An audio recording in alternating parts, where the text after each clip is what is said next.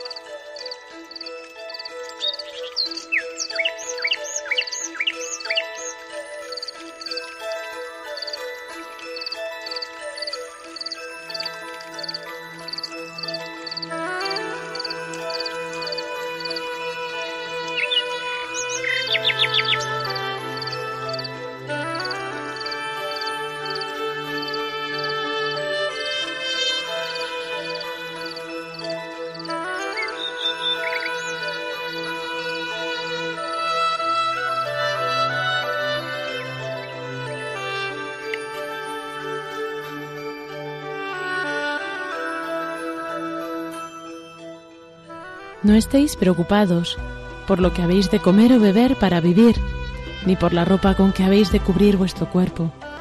¿No vale la vida más que la comida, y el cuerpo más que la ropa? Mirad las aves que vuelan por el cielo, ni siembran, ni siegan, ni almacenan en graneros la cosecha. Sin embargo, vuestro Padre que está en el cielo les da de comer. Pues bien, ¿acaso no valéis vosotros más que las aves? Y de todos modos, por mucho que uno se preocupe, ¿cómo podrá prolongar su vida, ni siquiera una hora? ¿Y por qué estar preocupados por la ropa? Mirad cómo crecen los lirios del campo, no trabajan ni hilan. Sin embargo, os digo que ni aun el rey Salomón, con todo su lujo, se vestía como uno de ellos. Pues si Dios viste así la hierba que hoy está en el campo y mañana se quema en el horno, ¿no os vestirá con mayor razón a vosotros, gente falta de fe? No estéis preocupados y preguntándoos qué vamos a comer, o qué vamos a beber, o con qué nos vamos a vestir. Los que no conocen a Dios se preocupan por todas estas cosas, pero vosotros tenéis un Padre Celestial que ya sabe que las necesitáis. Por lo tanto, buscad primeramente el reino de los cielos, y el hacer lo que es justo delante de Dios, y todas las cosas se os darán por añadidura. No estéis, pues, preocupados por el día de mañana, porque mañana ya habrá tiempo de preocuparse. A cada día le basta con sus propios problemas.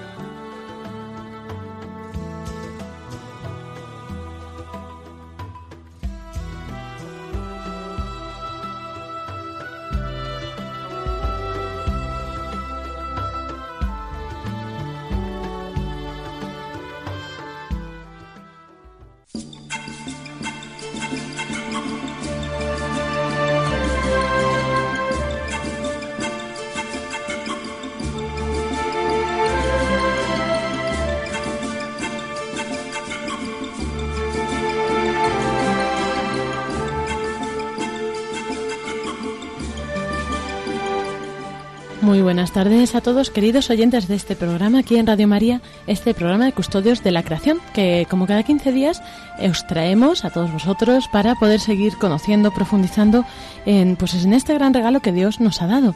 Un saludo de quien les habla, Lorena del Rey, y también pues de mis compañeros aquí siempre conmigo, si no este programa pues no sería lo que es. Tenemos con nosotros a Francisco Marcos. Buenas tardes. Buenas tardes, Lorena, queridos oyentes, ¿qué tal estamos? Muy bien, ¿qué tal estás? Bien.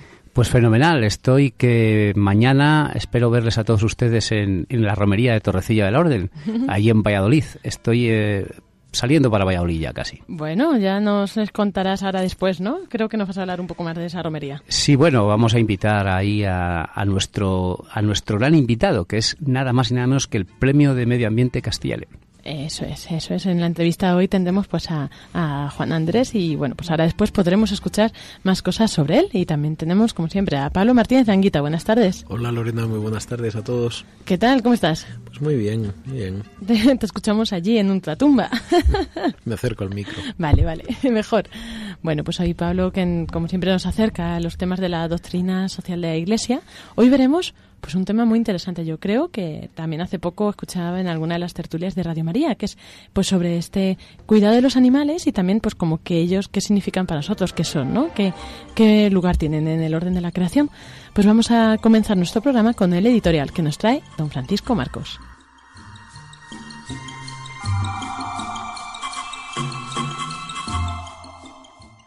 Buenas tardes, queridos oyentes de nuestra emisora Radio María, Custodios de la Creación. El otro día hablábamos de la belleza de las flores y hablábamos de la parte masculina y femenina de ellas, del androceo y del gineceo. Hoy vamos a hablar de la otra parte de las flores. Decíamos que las flores tenían un cáliz con sus pétalos y una corola con sus sépalos. La corola tiene sépalos que suelen ser de color verde y el cáliz está compuesto por muchos 60, 70 pétalos, que son los que dan ese colorido que tanto admiramos de las flores. Y nos podríamos preguntar, ¿por qué las flores tienen pétalos? Porque que sepan ustedes que, por ejemplo, en las rosas tienen muchos pétalos gracias a la obra de los que cuidan las rosas, de los viveristas, que han logrado transformar los estambres, la parte masculina, que se vayan haciendo poco a poco pétalos.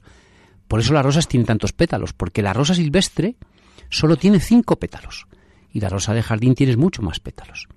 ¿Para qué sirven los pétalos? Los pétalos realizan 2 funciones fundamentalmente. La primera, la de atraer a los insectos y a los pájaros. Los pétalos, con sus bellos colores, blancos, rosas, rojos, verdes, amarillos, azules, violetas, todos los coloridos que ustedes quieran, incluso algunos pues blanquirrojos, blanquiverdes, blanquivioletas, de muchos colores tan bonitos, amarillos, todos esos pétalos lo que hacen únicamente es atraer la mirada de los pájaros y de los insectos. Los pájaros y los insectos van atraídos hacia los pétalos y entonces se pegan en sus extremidades, se pega algún granito de polen y así trasladan el polen. O bien, atraídos por los sépalos y por los pétalos sobre todo, los pájaros llegan allí, se comen la semilla y trasladan la semilla a otro lugar.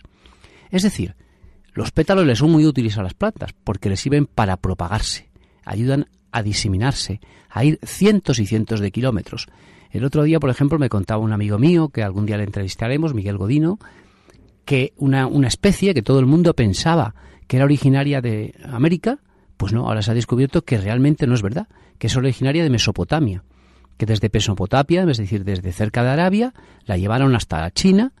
Desde la China fue hasta Malaya y que algunos malayos llegaron a lo mejor antes que Colón a Sudamérica y allí llegó esta planta, ¿no? Entonces, las plantas se diseminan por el mundo de muchas maneras, ayudadas por el hombre, por los pájaros, ayudadas por los insectos.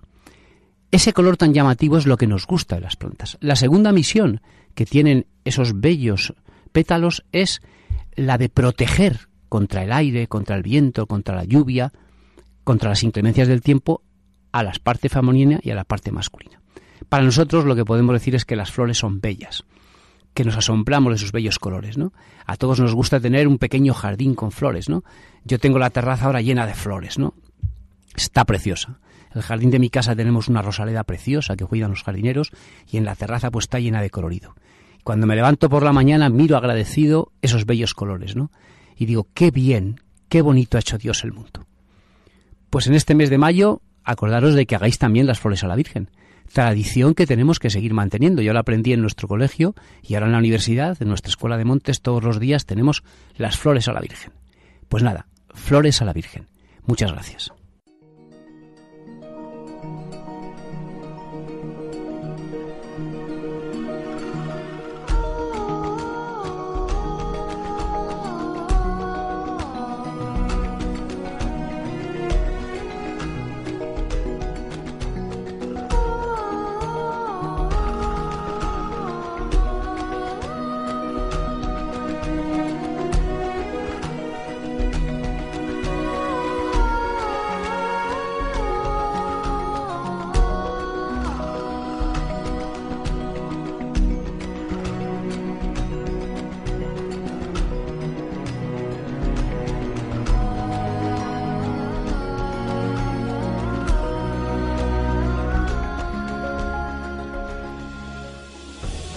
El séptimo mandamiento exige el respeto de la integridad de la creación. Los animales, como las plantas y los seres inanimados, están naturalmente destinados al bien común de la humanidad pasada, presente y futura.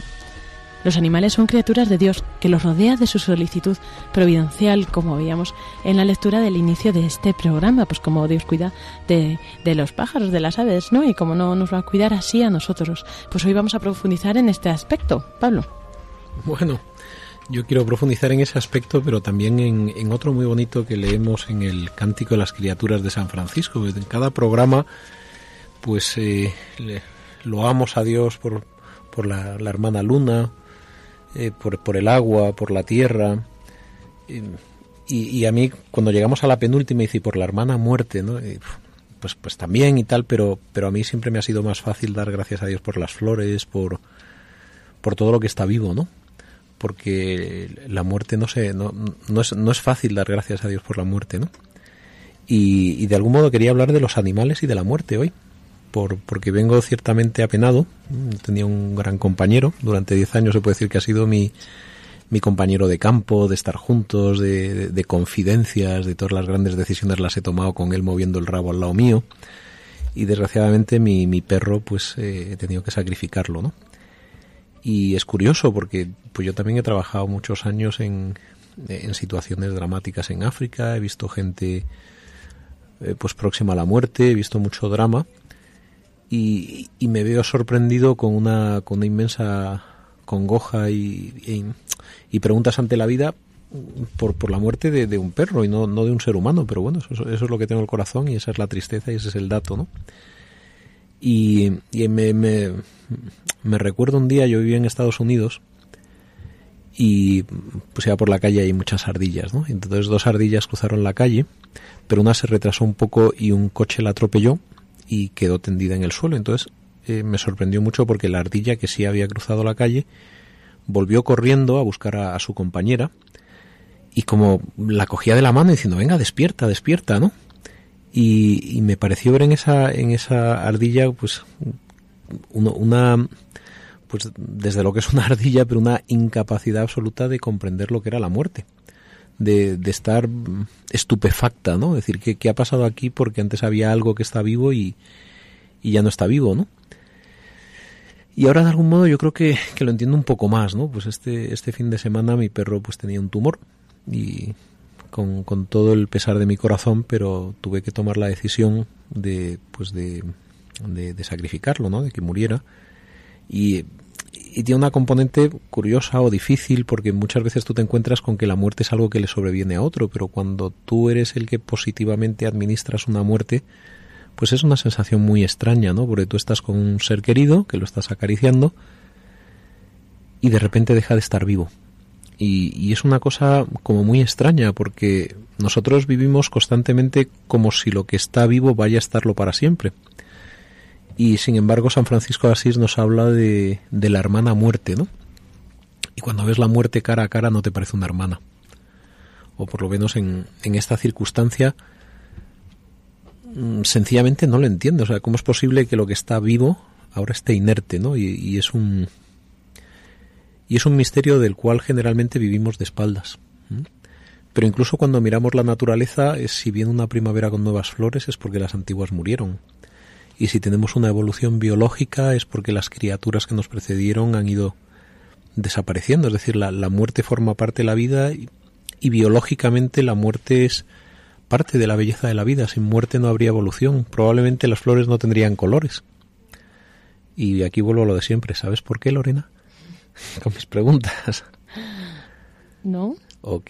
Yo tampoco lo sé, Pablo. ¿Quieres que diga que no, Pablo? No, estoy deseando que un día me digas que sí. Yo tampoco lo sé, Pablo. A ver, ¿por qué? Pues yo creo que las flores han ido evolucionando para ser cada vez más vistosas, para atraer el cortejo de los insectos macho, porque muchas veces piensan que es una hembra o sencillamente porque ese colorido atrae vivamente a los insectos, pero sí a través de una competición, ¿no? Donde las orquídeas, que son junto con los seres humanos las últimas criaturas que han llegado a este planeta, pues son verdaderamente bonitas y sofisticadas y muchas de ellas imitan al lomo de un escarabajo, hembra, para que venga el macho creyendo que ha ligado y la han engañado. Y así pues van apareciendo esos colores tan vistosos, ¿no? Pero claro, eso ha implicado como la muerte o incluso la desaparición de otras especies, ¿no? Y de algún modo yo me doy cuenta que vivimos de espaldas a la muerte. Y de repente con alguien que crees que siempre va a estar, o sea, que no concibes, ¿no? Porque es tu compañero, etcétera, desaparece.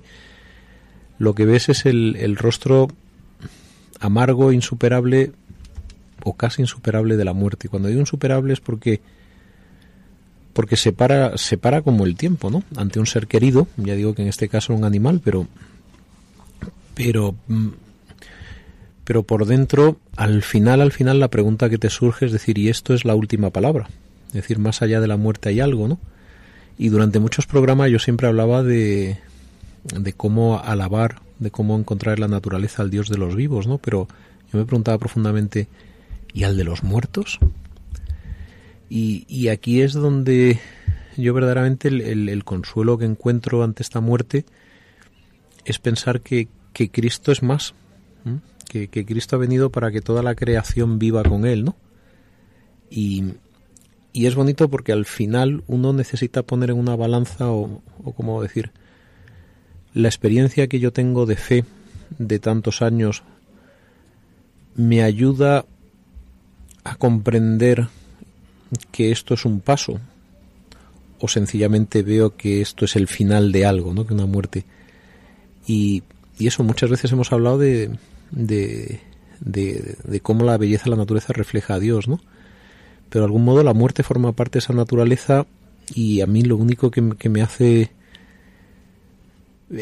pensar que la naturaleza sigue siendo tan bonita y tan maravillosa es que Cristo ha resucitado, ¿no? Porque es verdad que pues hay una diferencia entre hombres y animales, pero toda la creación está expectante, es decir, es como que no es suficiente. Uno se despide de un ser querido, pero en el fondo quiere que en el cielo vuelva a ladrarte un amigo. Y yo creo que la fe en el Señor es algo que es lo que verdaderamente nos puede decir que loada sea la hermana muerte, porque Él la ha vencido, ¿no? Y en ese sentido también pues se expresa una solidaridad enorme entre todas las criaturas, ¿no? A todos los animales nos afecta la muerte. Sí, dicen que solo hay una verdad. Los filósofos, muchos filósofos materialistas, algunos de ellos dicen que solo hay una verdad. Y esa verdad es que todos nos vamos a morir. La muerte es una verdad física, es una verdad biológica, es una verdad filosófica. Todos nos vamos a morir. Y cuando hablaba esto de la muerte, a mí me recuerda siempre a un misionero español que está en Perú. Y este hombre era un hombre muy inteligente, fundó ahí un movimiento muy grande en Perú. Y este misionero, el Padre Juan, se llama, Padre Juan Álvarez, decía que estaba discutiendo una vez con un materialista, ¿no? Y le dije de un argumento que a mí me ha gustado mucho siempre, y es, decía, bueno, mira, tú que eres muy materialista, si tú tienes razón, cuando tú te mueras, yo no sé qué va a pasar contigo, pero yo, que soy católico, mira, te digo, he vivido la vida muy feliz, y además cuando me muera voy a ir al cielo, o sea que no tengo ningún miedo a la muerte. Y este materialista se convirtió, porque sencillamente el Padre Juan Álvarez dijo que él no tenía miedo a la muerte. Y el materialista pensó, hombre, pues es verdad, si yo tengo razón, pues he vivido la vida aquí con sufrimientos así, mal, pues nada. Pero si tiene él razón, jugar después de la vida, viene la muerte y viene el cielo. Disfrutar en el cielo de la mayor alegría, ¿no? La muerte, por tanto, es una verdad física, la única verdad física que tenemos todos nos moriremos, es una verdad biológica, es una verdad filosófica. Y San Francisco de Asís, el que dicen que fue el hombre que más se pareció a Jesús, por eso decía que la muerte era la hermana muerte, ¿no? De todos modos, no era el único santo que hablaba bien de la muerte, ¿no? Santa Teresa de Jesús decía, vivo sin vivir en mí, tan alta vida espero que muero porque no muero, ¿no? Es decir, la muerte para los católicos es, como decía el Padre Morales, pasar a la casa del Padre. No es dejar de vivir, es ir a vivir en plenitud a la casa del Padre. Y es lógico que nos dura la muerte de nuestra mascota, de nuestros animales. Es lógico que nos dura sobre todo la muerte de nuestros hermanos, nuestros esposos, nuestros padres, ¿no? Pero tenemos que tener la certeza de que Jesucristo ha resucitado y que después de la muerte nos espera algo maravilloso si estamos en gracia de Dios. Sí, y yo lo que pienso, porque al final pues el tener fe es un don, ¿no? Que a mí por lo menos pues Es decir, yo al final toda esta pena se transforma en una oración, decir, Señor, quiero creer más. O sea, quiero que me hagas más evidente, quiero que tu presencia me sea más clara. Porque no me vale con decir, venga, ya creo y punto, ¿no? O sea, tienes que ser tú el que te me hagas evidente hasta el punto de que mi razón pueda ir aceptando que la muerte no es el final, porque cuando la ves tan de cerca y cuando la induces, pues verdaderamente es una experiencia muy potente. Digo, pero Señor, yo quiero de ti una experiencia aún más grande que la de quitar la vida, ¿no? Que quiero en ti ver que tú has vencido a la muerte y te lo pido para entenderlo bien, para que no sea solamente una cosa que yo me repita, sino que yo sea así, como que participe de esto. Y esto, pues al final lo que yo he aprendido con esto es que la pena se puede convertir en petición. No pretendo decir que yo ya tengo una fe que estoy con tanta tranquilidad ante la muerte, porque el hecho físico, sobre todo cuando la vida la quitas tú, ¿no? Es tan brutal que no es sencillo, pero sí sé que se puede transformar en una oración de Señor, hazte evidente para mí, haz que yo te vea, ¿no? Y entonces recuerdo que un poco al hilo de esta reflexión me preguntó yo un amigo, dice, pero bueno, ¿qué te hace pensar la conexión entre el Señor y tu mascota o no sé qué?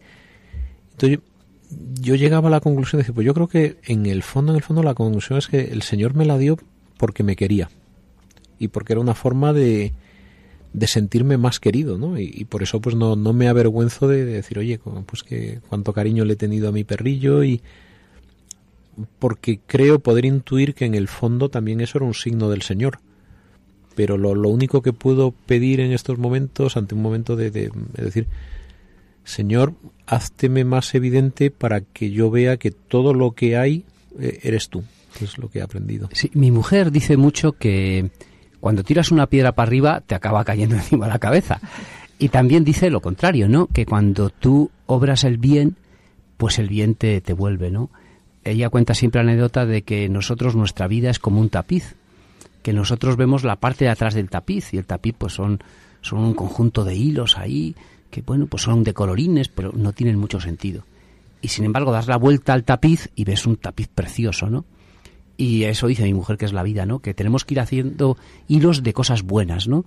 Y que a veces esas cosas buenas las hacemos y no nos parecen que sean tan bonitas, pero que sí que son preciosas, ¿no? Por tanto, pues es lógico que sintamos dolor ante la muerte de nuestros animales queridos, de nuestras mascotas. Hay gente que también pues nos duele cuando se nos muere una planta bonita, ¿no? Pero como bien dice Pablo, pues eso es un dolor que nos hace trascender, o nos puede hacer trascender, porque esos son regalos que nos ha ido dando Dios para que seamos felices disfrutando con ellos. La naturaleza es un regalo que Dios nos ha dado. Por eso tenemos que custodiarlo, tenemos que cuidarlo, tenemos que transmitírselo a los demás. El Padre Morales decía que teníamos que dejar la naturaleza mejor que la habíamos recibido. O sea, no solo cuidarla, sino dejarla mejor que la habíamos recibido.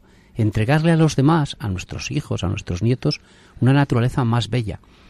Yo recuerdo, por ejemplo, pues mi madre, ¿no? Pues me dejó unos tiestos preciosos con unas flores maravillosas, ¿no? Entonces, bueno, pues la belleza, nosotros podemos hacer un mundo más bello. Podemos construir un mundo más bello. Esa creación de Dios, nuestra obligación no solo es conservarla, también es embellecerla. ¿Tú sabes lo que yo más disfrutaba con mi perro, Paco? ¿Pasear por la sierra, tal vez? Aparte de los mimos que nos dábamos para celos de mi mujer de vez en cuando. ¿Pasear por la sierra, tal vez? Sí. Y es curioso, porque yo creo que gracias a él empecé a aficionarme a pasear por el Pardo, que es una preciosidad ver todo el atardecer sobre la Sierra de Guadarrama. Y ahora cuando lo pienso digo, gracias a este perro yo he aprendido la belleza. He aprendido a buscar la belleza, a sentirla. Yo creo que nos queríamos tanto porque los dos vibrábamos juntos. Él movía la cola y a mí se me encendía el alma. Pero es verdad que es un regalo del Señor, y yo en este caso puedo decir, pues mira, quizá fue para que yo aprendiera a descubrir mucho más íntimamente la belleza que nos rodea, a conmoverme con estas cosas. Sí, realmente yo conocí al perro de Pablo y era un perro precioso. Yo también le tenía cierto afecto, no tanto como Pablo, claro, pero a mí me saludaba también, me conocía porque me había visto varias veces, ¿no? Y es comprensible el dolor de Pablo y es comprensible el dolor que tenemos, Pero como dice Pablo, pues esto es un regalo que nos ha dado Dios, a él se lo ha dado 10 años, ¿no? Pues es un regalo maravilloso, toda la creación es un don, es un regalo de Dios. Yo creo que al final pues es algo que el Señor no le pide, Señor, hazte más evidente, y de algún modo pues hay algo en cada atardecer o que te lo hace leer de algún modo, ¿no? Y por lo menos creo que eso podemos aprender. Entonces, ya concluyendo, está todo esto que compartimos, ¿no? Evidentemente está dentro del contexto del catolicismo, pues por supuesto con la debida, relativizando, ¿no? Al final, pues, de hecho lo dice el catecismo, ¿no? El punto que habla sobre la creación de los animales, dice, se puede amar a los animales, claro, lo dice, ¿no? Claro que sí, pero no se puede desviar hacia ellos afecto debido únicamente a los seres humanos, ni, por ejemplo, invertir en ellos sumas que deberían remediar más bien la miseria de otros hombres, ¿no? Pero eso, por supuesto, Pablo... Y tienes toda la razón, porque al fin y al cabo, pues mira, cuando un perro está enfermo, pues al final me decía el médico, dices que le podemos hacer radioterapia, quimioterapia y no sé qué, y digo, mira... Pues va a ser que no, es una pena, pero y ahí viene la dureza de tomar la decisión de sacrificarlo, ¿no? Porque el ser humano tiene otra dignidad, tú no vas sacrificando a personas, sino que les acompañas hasta el final. Pero al mismo tiempo, y sin que esto me haya quitado un ápice mi amor por mi familia, por mis amigos, o todo lo que uno intenta hacer bueno por los demás, yo creo que todo el amor suma. Es decir, otra de las cosas que mi perro hizo por mí fue unirme a mi mujer, porque era la excusa para pasar media hora todas las noches paseando juntos, ¿no? Entonces, obviamente no hay un punto de comparación entre mis hijos y mi perro, pero al fin y al cabo pues el corazón quiere aquello que queda y recibe cariño, fidelidad, pero aun no siendo comparables, ¿eh? y no quitando nada y no dando nada a un animal de lo que es propiamente humano, yo lo que he aprendido es que el amor de Dios es tan bello que cuando tú sigues la corriente del amor, tú de repente pues tienes un atardecer precioso, dices qué bonito es esto, no le estás quitando la belleza de vida al ser humano, sino que es como un aporte más de amor de Dios a través de sus criaturas para que al final tú lo manifiestes, porque también es así, la plenitud del amor se manifiesta en la familia, en la amistad, ¿no? Pero todo es una ayuda sin salirse de su lugar. Pues muchas gracias, muy bonito, gracias por compartir esto. Vamos a la siguiente sección.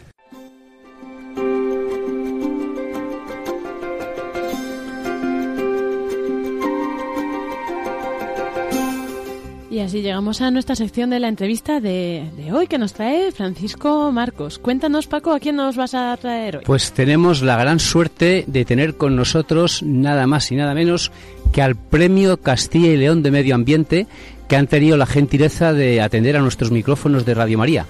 Tenemos nada más y nada menos que a don Juan Andrés Oria de Rueda. Pues vamos con él, te dejamos y a ver qué nos cuenta. Buenas tardes, Juan Andrés, ¿qué tal estamos? Hola, muy buenas tardes.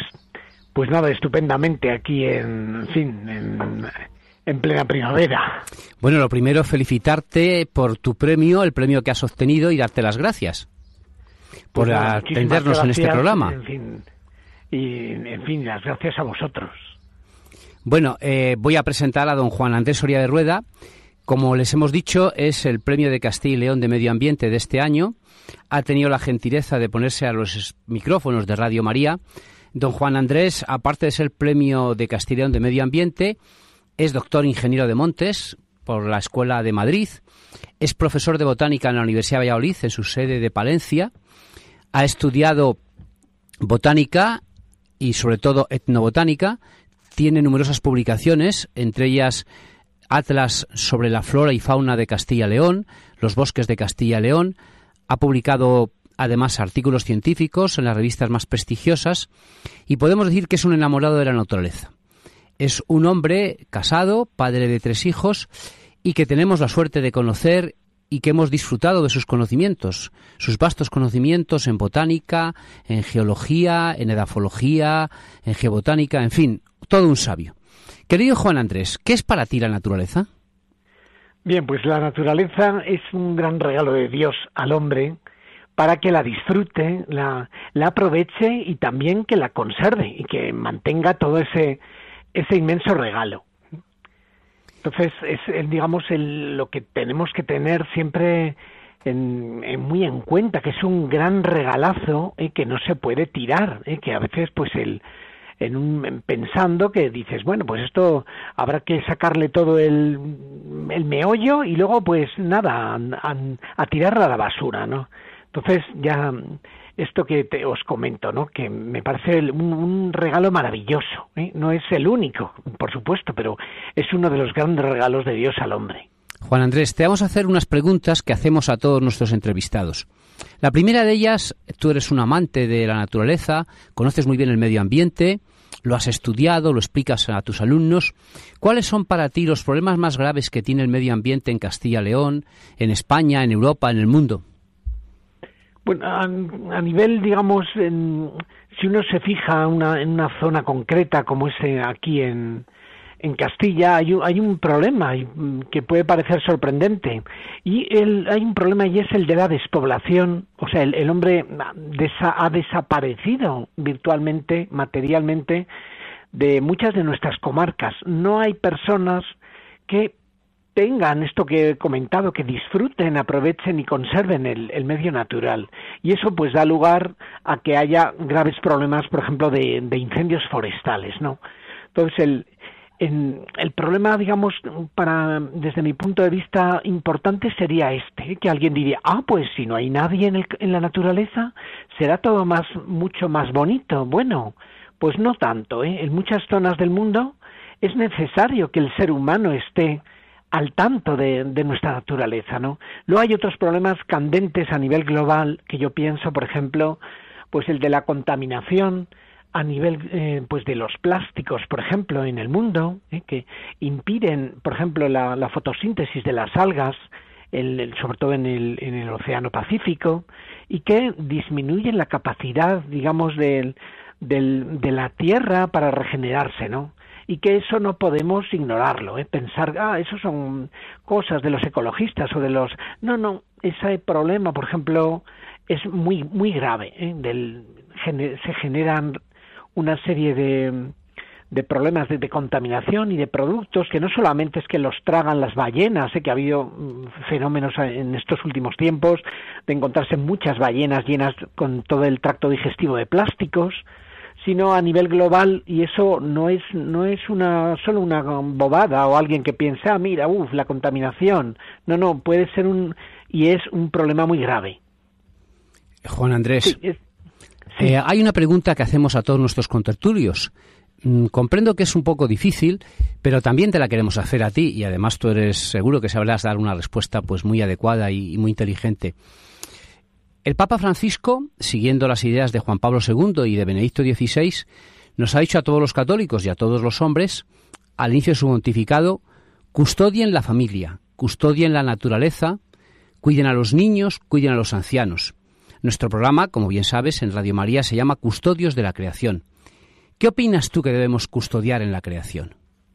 Bien, desde luego, en la creación, pues todos los seres, y digamos, tienen un gran valor, ¿eh? Yo suelo insistir, por ejemplo, en cómo seres, digamos, incluso como despreciables, que alguien piensa que no valen para nada, pues que tienen un valor inmenso, ¿eh? Me estoy acordando ahora, y suelo comentarlo, por ejemplo, hay plantas y setas venenosas, que ese veneno realmente es un medicamento, es una medicina extraordinariamente valiosa. Por ejemplo, el que te pique un bicho, que puede alguien pensar, pues eso es una cosa nefasta. Al contrario, es algo valiosísimo que se está estudiando ahora, por ejemplo, y que hasta los seres más pequeñitos que ha creado Dios pueden llegar a tener un valor extraordinario, ¿no? Y que también, pues dices, mira, está bien el conservar esta diversidad, desde los pequeños seres hasta los más grandes, pero también tenemos que decir que hay que custodiar la familia. Esto que os he comentado, por ejemplo, decir a los niños, pues qué decir nosotros de los niños o de la familia. De eso depende luego que estén presentes en la naturaleza los que están llamados a conservarla, y que no tiene, digamos, uno que que contraponerlo, decir, oye, no, nos interesa que se apoye a la familia, nos interesa que se apoye a los niños, nacidos y no nacidos, sino, en fin, como que todo ello va a servir para custodiar la naturaleza y la creación. Juan Andrés, sí. Tú eres un hombre que has dedicado mucho tiempo a la enseñanza, sobre todo en la universidad. Para ti, ¿qué valores tiene la naturaleza educativos? Bien, hay esto que he comentado también enlazándolo, decir, en la naturaleza hay todo un conjunto de cosas asombrosas, o sea que muchas veces los niños al comentarles cosas que ocurren simplemente en la primera planta que nos encuentran, al decir en la fotosíntesis, que procesos se tienen, o cómo la diversidad de seres y la utilidad que tienen todos ellos, el generar asombro, creo yo que es uno de los aspectos más valiosos en la naturaleza.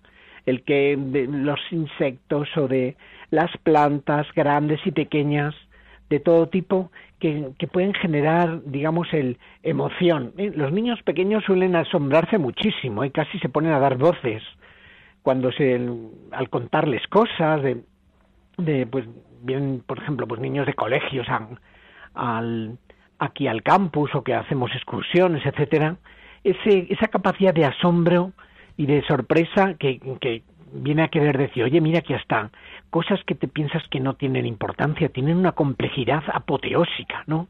Y esa perplejidad, pues eso que te genera el comentar que no simplemente los bosques estos muy gigantescos o de árboles enormes que hay en ciertos lugares del mundo, no. Las primeras plantas que podemos tener aquí nada más que salimos de casa, ¿no? Y luego que eso también pues puede ser contagiarse la pasión por su observación, por el disfrutar la belleza, esa complejidad que se puede actualmente, por ejemplo, pues a través de hacer fotos de las plantas o fotos de animales, etcétera. Eso sería, por ejemplo, unos aspectos educativos muy valiosos que nos brinda la naturaleza. Juan Andrés, tú aparte de ser un gran botánico, un gran ecólogo, eres ingeniero de montes, doctor ingeniero de montes. Por tanto, en tu vida la ingeniería también ocupa un papel importante. Hombre, naturaleza y tecnología. Es un trinomio que sabemos que tú conjuntas muy bien en toda tu vida. ¿Cómo conjuntas ese trinomio de hombre, naturaleza y tecnología? Bien, pues el hombre está dentro de la naturaleza y la tecnología que ha desarrollado en relación pues para resolver pues todos los problemas en cuanto a la vida real de las cosas necesarias que es para que se tienen para el hombre. Entonces el que se ponga esta tecnología al servicio del hombre y que también en equilibrio con la naturaleza, a mí me parece importantísimo, incluso me parece imprescindible, como esto que he comentado, incluso que el hombre es necesario en la naturaleza y en la creación. Que alguien, a veces ciertas corrientes de personas que llegan a decir que qué bien si no hubiese seres humanos en la naturaleza, ¿no?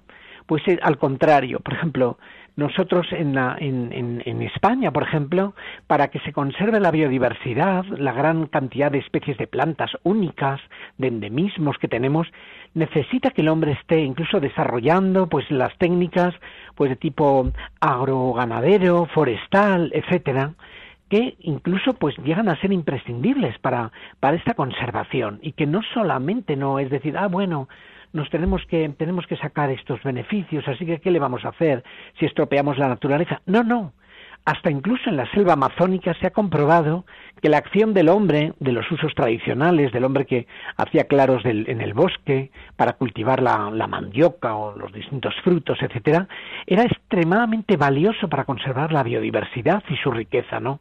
O sea, que lejos de ser una cosa agresiva o negativa, o para decir, pues es que el hombre es un ser nefasto para la naturaleza, no, imprescindible para conservar, y que ese aspecto, digamos, de equilibrio entre el hombre y la naturaleza y la tecnología es uno de los objetivos que no solamente los ingenieros, sino el común de las personas sensatas o con amor por la creación deben desarrollar. Juan Andrés, tú que has conocido la belleza de los bosques de Castilla y León y de toda España y del mundo, ¿qué es para ti un bosque? ¿Qué sientes tú al ver esos árboles tan llenos de vida? ¿Qué te dicen sus hojas, sus pájaros, sus animales que los habitan? Bien, pues nada, un bosque pues es un espacio múltiple de la naturaleza, donde se combinan árboles de mayor o menor tamaño, donde están, digamos, todos acogidos en todos esos árboles del bosque, pues todos los animales que viven y se refugian y se alimentan en ello, y que supone, digamos, una riqueza muy grande para todos aquellos seres, unos que se ven visibles y otros muy difíciles de ver, como pueden ser los hongos. Todos están, digamos, juntos ayudándose unos a otros, ¿no? Es decir, los hongos del bosque, pues unos ayudan a alimentar a los árboles, hay otros hongos que ayudan a una serie de procesos en la naturaleza muy variados, que todos ellos, incluso a veces hasta, recuerdo, pues hongos que alguien pensaba que eran nefastos porque atacaban la madera, pues parece ser que esos hongos colaboran y ayudan para que las condiciones ambientales en la naturaleza sean buenas. Por ejemplo, hay hongos que son extremadamente valiosos para la salud de los seres vivos del bosque. Muchos animales del bosque van a consumir esas setas de la madera y del suelo, y se libran de una serie de problemas, ya que les ayudan, por ejemplo, pues en cuestiones de su salud, por ejemplo, pues para potenciar las defensas. Y se sabe, por ejemplo, que estas especies de hongos que alguna persona había dicho que eran negativas y que te enseñaban, uy, esto no, que ataca la madera, qué maldición. No, lejos de ser eso, es una bendición y un regalo de Dios tan grande que parece ser que si tomas esos productos, por ejemplo, es que te libras del cáncer, que no se dice, que se dice pronto, ¿no? Entonces, tenemos en la naturaleza todo un conjunto de cosas que no podemos despreciar, ¿eh? Y a veces hasta seres como estos que alguien podía decir, uy, no vale para nada. ¿Cómo que no valen para nada? Juan Andrés, te puede evitar muchos problemas. Juan Andrés, sí. Vida, cielo, árboles. Hemos hablado de la vida, de los árboles, nos queda el cielo. Para ti, por favor, si eres tan amable, háblanos un poco, ¿qué es el cielo? Ese cielo azulado que todos contemplamos. Bien, hombre, pues nada, el cielo, por un lado, pues mira, pues a nivel material, pues es decir, mira, pues es un sitio ahí diáfano, maravilloso, haya nubes negras que nos traen las benéficas lluvias, o esté el cielo azul, pues es claro el ambiente en el que nosotros estamos, en el que está la naturaleza, digamos, englobada, y que digamos que es una bendición de Dios, ¿no? Y luego, pues el cielo también es el símil del cielo y de la vida eterna que nos espera a todos los que nos portemos más o menos bien, que me gustaría a mí mucho y que todos los oyentes y demás estuviéramos y llegamos a ese inmenso cielo donde continuaremos en la vida eterna, pues disfrutando para siempre. Juan Andrés, tú eres un hombre que tiene un gran amor a la Virgen. Te conocemos y lo sabemos. San Juan Pablo II nos ha recordado que España es tierra de María. Sabemos que tú amas a la Virgen, le cantas bellas canciones en tu parroquia, cuando te juntas con tus amigos. Para ti, Juan Andrés, ¿qué esperanza nos trae la Virgen María, la Madre Inmaculada del Creador? Bien, pues es en fin, ¿qué decir de la Virgen María, de nuestra Madre del Cielo, nuestra esperanza, la alegría de nuestra vida, en fin, y que efectivamente en España, que es tierra de la Virgen María, desde el sitio más del norte hasta el más del sur, con todas las advocaciones maravillosas, que muchas de ellas tienen que ver con la naturaleza, muchísimas tienen que ver con las plantas, hasta incluso algunas que tienen nombres raros, como Nuestra Señora de Aricheta o Nuestra Señora de Aránzazu, tienen nombres de plantas, no solamente Nuestra Señora del Pino, Nuestra Señora de la Encina o Nuestra Señora de los Enebrales. La Virgen María es nuestra protectora, también tiene que ser nuestra guía en la custodia de la naturaleza, pero que no nos podemos quedar a la hora de conservar la naturaleza sin tener ese punto de vista espiritual y de rezar a la Virgen María el Santo Rosario cada día, que es extremadamente benéfico para todos, para nuestra sociedad, incluso para nuestro propio cuerpo, ¿eh? Tenía aquí apuntado curiosamente cómo se había comprobado científicamente que el rezo del Santo Rosario es que tenía unos efectos extraordinarios desde el punto de vista fisiológico, psicológico, etcétera, para los que lo rezan, y que no es solamente ese efecto digamos, el efecto positivo del rezar. Unos científicos importantes, tengo apuntados, Bernardi o Peter Slade, que hicieron estos estudios de unos que estaban rezando el Santo Rosario y que se dieron cuenta, pese a que alguno de estos no era creyente, que mejoraba considerablemente la salud de estos devotos de la Santísima Virgen, ¿no? Entonces, Juan, quería comentarlo porque me parece, en fin, algo maravilloso y Juan Andrés, desde todo punto de vista. Queremos invitarte, porque así nos lo recomiendan, a una romería en Valladolid, una romería que es famosa en honor a la Virgen del Carmen, en un pueblo vallisoletano que se llama Torrecilla de la Orden. Es un pueblo que está cerca de Alaejos y que este domingo celebra la famosa romería a la Virgen del Carmen. Allí se juntan cientos de personas, devotos de la Virgen, igual que en la Virgen del Rocío, pero aquí en Valladolid. Entonces queremos invitarte, porque allí estaremos también nosotros, para verte. Ahora ya, y terminamos, queramos dejarte abiertos los micrófonos de Radio María. Para ti, para que nos cuentes lo que tú quieras relacionado con la custodia de la creación y tu amor por la naturaleza. Bien, pues nada, en fin, me coge un poco así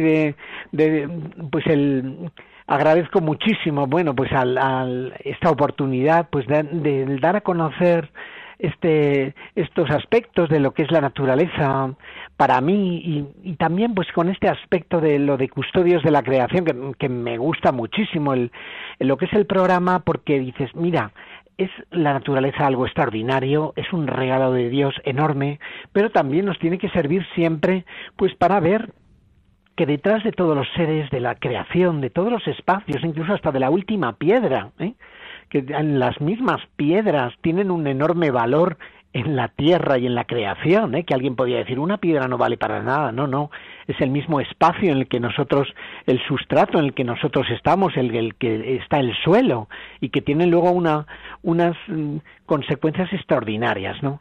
Y que no solamente nos hay que fijarse en decir, mira, pues es la naturaleza, tiene mucho, porque ahora hay, en fin, unas corrientes materialistas. En el momento que tú tienes la naturaleza como un gran regalo de Dios, vas a comportarte, digamos, como mucho más respetuosa, diciendo, oye, mira, que esto podemos aprovecharlo, podemos conseguir todas estas enormes bendiciones que nos da la naturaleza, Ya digo que hasta a veces es significativo, seres que pueden parecer despreciables o pequeños o ridículos, tienen un extraordinario valor, Quería, por ejemplo, comentar como un caracol venenoso, que alguien podía decir, uy, un caracol venenoso, uy, eso sí que no vale para nada. Madre mía, ¿por qué? Fíjate, encima te pica un caracol, encima que son babosos. Bueno, pues curiosamente, hasta la misma baba del caracol tiene un efecto medicinal extraordinario, y luego alguno de estos venenos, de este pobre caracol venenoso, se ha comprobado que tiene un efecto analgésico, por ejemplo, para evitar el dolor, inmensamente superior a la morfina.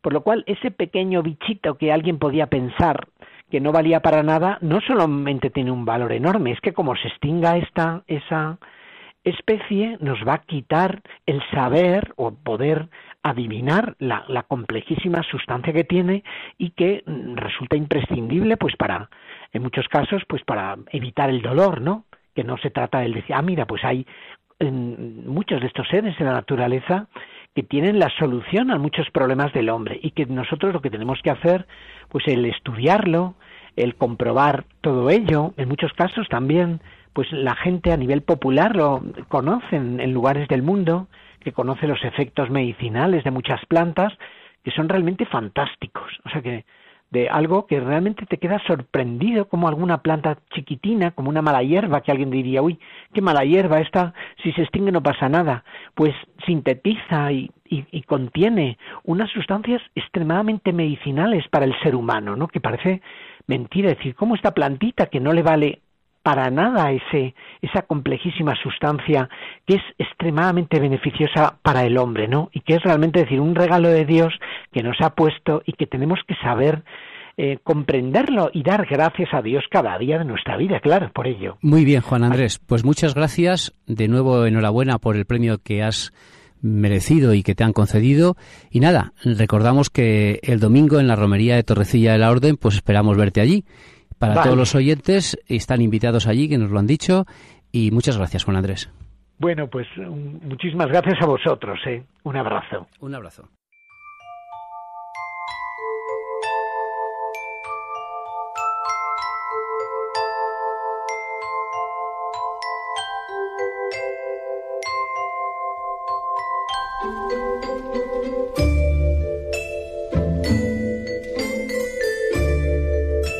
Y hasta aquí, queridos amigos, nuestro programa de Custodios de la Creación hoy en Radio María. Nos despedimos hasta dentro de 15 días. También podéis seguirnos a través de Facebook. Allí compartimos siempre pues las novedades de los programas que vamos a tener y podéis pues, dejarnos vuestros comentarios, sugerencias. También al mail custodiosdelacreacion@radiomaria.es custodiosdelacreacion@radiomaria.es. Y bueno, pues nos vamos a despedir con la oración con el Cántico de las Criaturas de San Francisco de Asís. Como Pablo pues nos ha comentado, pues también así nos unimos.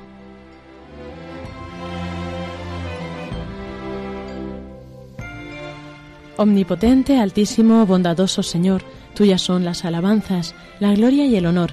Tan solo tú eres digno de toda bendición, y nunca es digno el hombre de hacer de ti mención. Loado seas por toda criatura, mi Señor, y en especial loado por el hermano sol que alumbra y abre el día y es bello en su esplendor y lleva por los cielos noticia de su autor.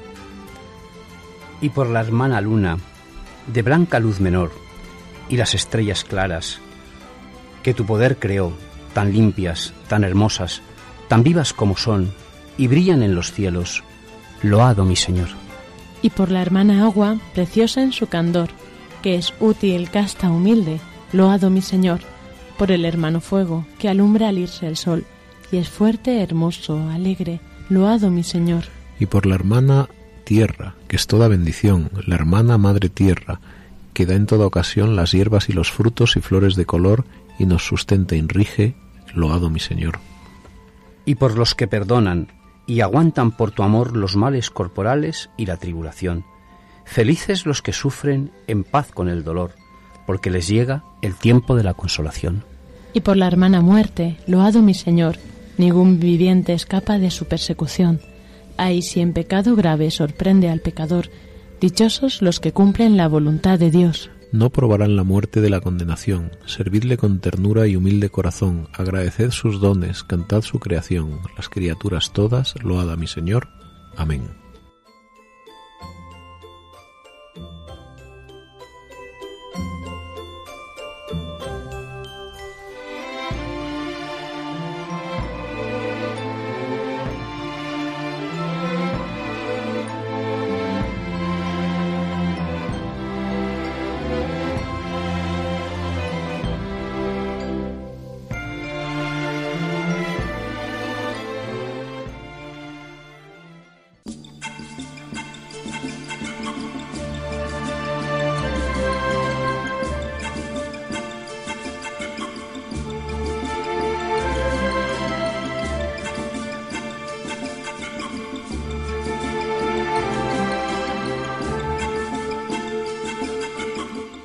Les hemos ofrecido Custodios de la Creación, un programa enmarcado dentro de la sección El Hombre en la Tierra y dirigido por Pablo Martínez de Anguita y Lorena del Rey.